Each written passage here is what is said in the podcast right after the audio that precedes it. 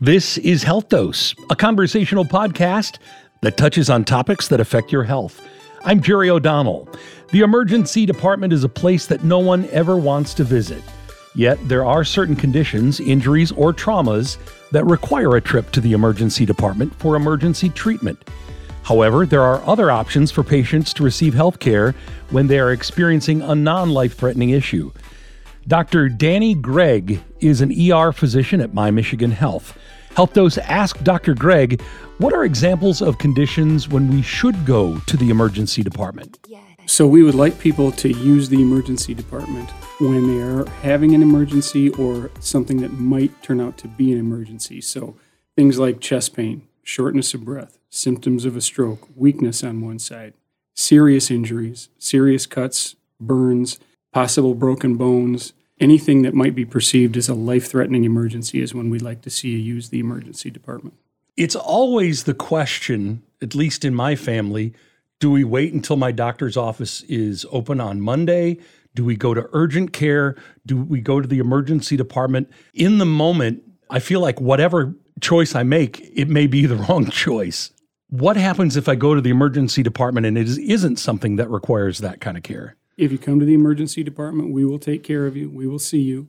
People need to be aware of the triage process that goes on in an emergency department. Explain so, triage. So triage is when you grade people based on the severity of their illness. So you may be there with a sore throat, and you may need to be seen for that sore throat, and we will absolutely see you. But if a chest pain comes in behind you, he's probably going to move move ahead in the line because we're going to want to take care of the most potentially serious ill people first. Triage literally means somebody may hop the line. Someone may come into the emergency department that is more severely injured or need more attention quickly than what I have going on. And you guys are constantly evaluating where you are with that. one hundred percent correct. Volumes vary based on the time of day. If you're coming in in the middle of the day with something that may not be terribly acute and can wait a little while, you're probably going to wait a little while. Our E R volumes continue to increase. We get busier and busier every year. I think we saw forty-four thousand last year. When I started there, we were seeing twenty-eight. So we are just going up and up and up. To what do you attribute that kind of rise in service numbers? Population is growing a little bit.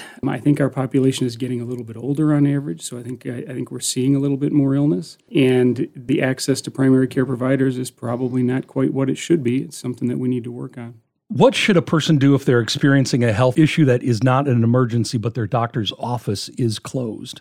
If it is something that's acute and needs to be seen that night, can't wait till tomorrow to call your doctor. You know, fever, coughs, minor illnesses, minor injuries, small lacerations, minor burns. Then I would recommend going to the one of the urgent care centers. They're open after hours, and they can manage all of those minor things.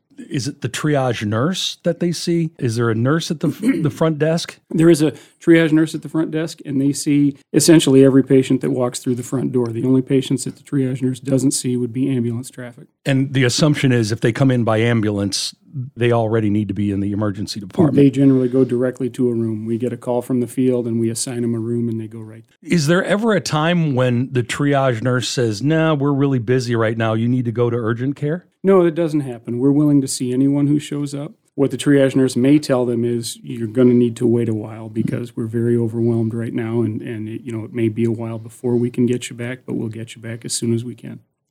How long will it take if I visit the emergency department? So our average, so so actually our, our, our targets, and, and we've met these targets, so our average goal for a length of stay for a general discharged patient who has a fairly significant illness, you know, an abdominal pain or a, or a shortness of breath, something like that, we try to get them in and out in less than three hours. And we've met that target the last couple of years. If you have a more minor thing, then our goal is ninety minutes, and we can generally hit that target. That, of course, is a median time, and if you come in when we're overwhelmed, we you may wait longer than that. Because you're subject to everything. The temperature affects the number of people that come into the emergency department. Time of year, time of day, day of the week, even the phase of the moon. Absolutely. All these things contribute to why people show up in the emergency department, but you guys are constantly reevaluating where you are in time with your patients and who needs to be seen next. You're constantly trying to move people as quickly as possible to getting the care they need.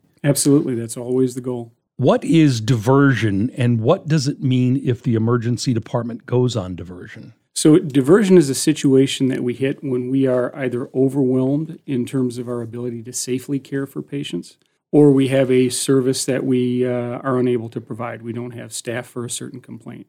So we may go on diversion simply because we have twenty-five patients in the waiting room, and it, we're just at a point where it's not safe to start loading more patients into the waiting room. We may go on diversion because we don't have a particular type of service available that night. You know, we want, we've been on diversion for for STEMIs uh, in, in the relatively recent past. STEMIs? S T elevation myocardial, infarct, myocardial infarctions. It's a heart attack? It's a heart attack. And we want to get those folks to a P C I center where a... The P C I center. Sorry about that. That's okay.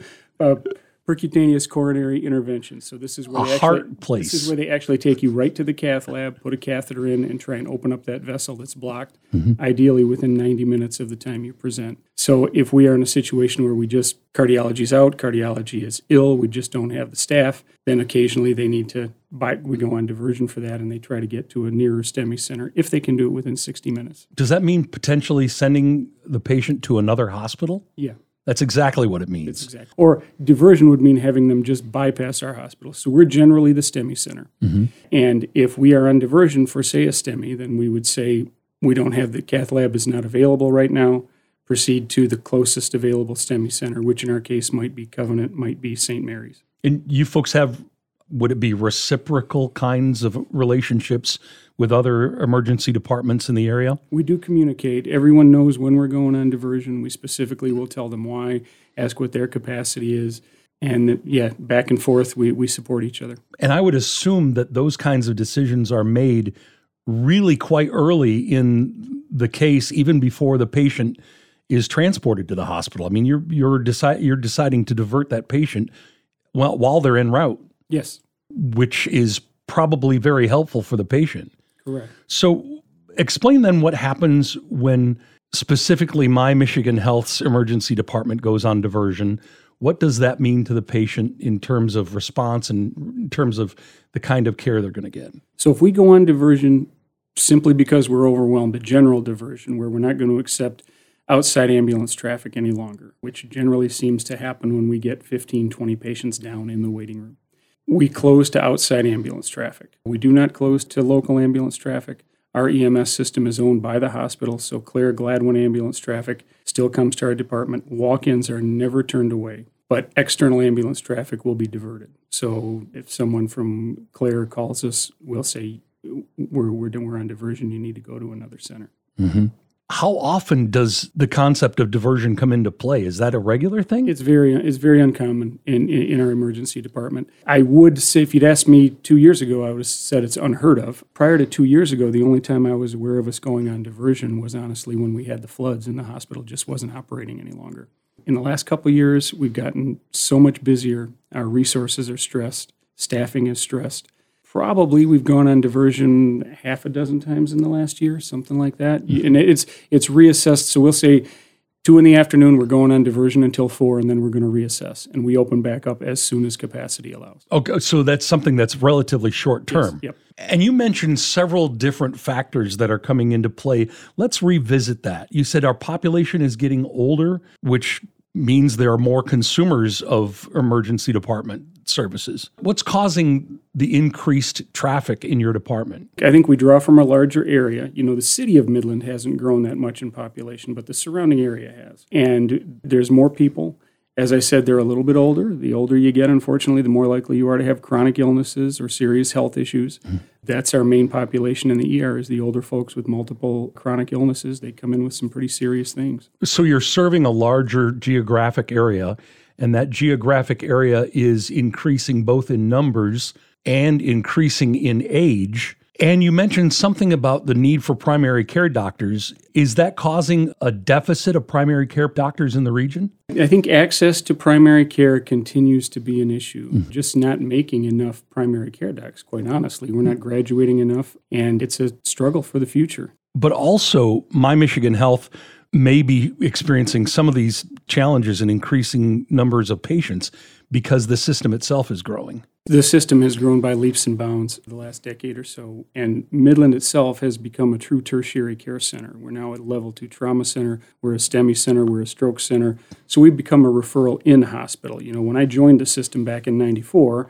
sick patients went out of the system. Now we accept sick patients from all over. We have, I think, ten hospitals in the system now, and so the transfers we take in and the number of different services we provide has certainly contributed to the increase in volume. If someone doesn't have a primary care provider, how can they get one?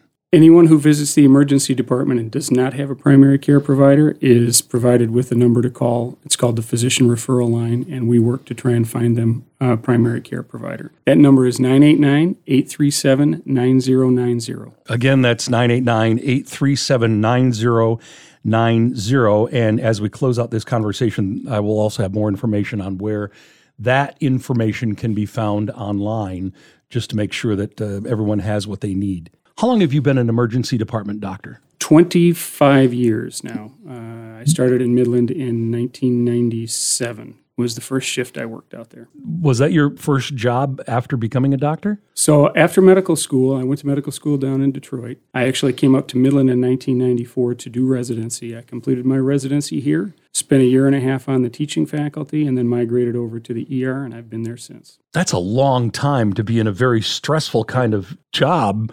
Uh, in a very stressful kind of work environment. Why is that so rewarding? Why is that something, presumably, that you continue to seek out day after day? You know, there is stress involved. There is the day-to-day grind. There is the volume of people that you need to see. But that gets punctuated by just absolutely wonderful experiences with people who you may see at some of the worst times in their lives, and you help them along. You know, we see people at their worst. We see people in crisis. We have the lives that you save. I mean, there's there's nothing. That's what keeps you coming back. That's why after twenty-five years, I still love love to do this stuff. That is E R physician Danny Gregg, M D. And this conversation comes with this note. Individuals who don't have a primary care provider can go to mymichigan.org slash doctors to find a provider who's accepting new patients in their area and who also accepts their insurance. Or you can call MyMichigan Health Line at nine eight nine, eight three seven, nine zero nine zero to speak with a representative who will assist you in the process of finding a provider. I'm Jerry O'Donnell. Thank you so much for listening. Check back again next time for another episode of Health Dose.